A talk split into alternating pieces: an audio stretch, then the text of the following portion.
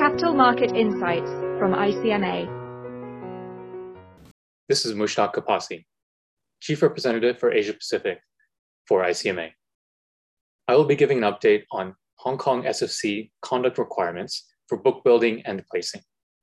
In October 2021, the Hong Kong Securities and Futures Commission, or the SFC, released consultation conclusions, including the final text for a new code of conduct for capital market transactions in Hong Kong. The SFC issued further FAQs in May 2022 to provide further guidance with respect to the code. The new code is effective 5th of August 2022, reflecting a nine month implementation period. This is the most significant regulation of debt primary markets in Asia Pacific in recent memory.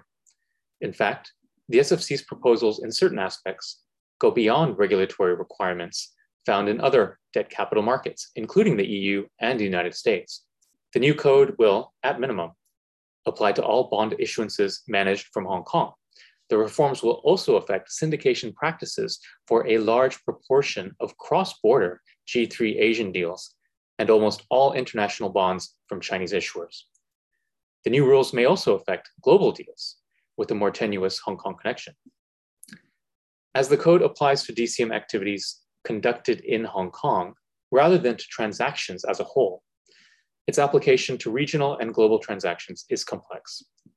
Scenarios in which lead managers in a transaction may be located both in Hong Kong and outside of Hong Kong pose particular difficulty in terms of determining consistent syndicate practices for a particular primary bond offering. This is especially true for those aspects of the code relating, for example, to the appointment of syndicates by the issuer, to the assessment of investors, and book updates. The SFC's recent FAQ provided helpful clarity, allowing a Hong Kong syndicate to take, quote, reasonable steps for compliance in some situations where adherence to the code would require cooperation by other syndicates or investors outside of Hong Kong who are not subject to the code. Highlights of the new code include for DCM transactions, the code applies to relevant book building, placing, and marketing activities conducted in Hong Kong. Note, on the other hand, ECM deals, IPOs, are fully in scope or out of scope, depending on whether they are listed in Hong Kong. So DCM is treated differently. Club deals, private placements, and pre-priced or allocated deals are out of scope for the purposes of the code, and convertible and exchangeable bonds will be considered DCM for purposes of the code. The code requires syndicate managers to be appointed at an early stage through a written agreement. Importantly, syndicate proprietary orders must be prioritized below outside investor orders unless otherwise advised by the issuer. Another part of the code says that X orders are prohibited with no exemptions. Book updates are also effectively mandatory.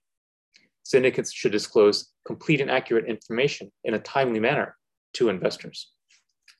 The code also requires syndicates to make an assessment of investor clients. Lead managers should take all reasonable steps to identify investors associated with issuers and have to advise issuers to provide sufficient information so that syndicates can reasonably identify these associated investors.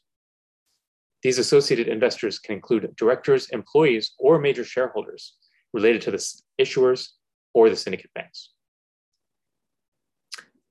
For omnibus orders, or orders that are grouped together into one order, syndicate members will have to disclose the underlying investor identities to issuers and to the senior syndicate managers in many cases. With respect to rebates, there's no outright ban, but disclosure is required. Rebates may be offered by issuers to intermediaries, but cannot be passed on to end investors. And with respect to inflated orders, syndicates should not knowingly affect inflated orders and should clarify with investor clients orders that appear unusual. ICMA will continue to remain active over the implementation phase, engaging directly with the SFC, working through the ICMA primary market committees, bringing together various constituencies, including in issuers and investors across the region, and also educating Asia Pacific bond market stakeholders on the new code and implications for Asian primary market practice. Thank you. Thank you for listening. For more ICMA podcasts and further information on capital markets, please visit our website icmagroup.org.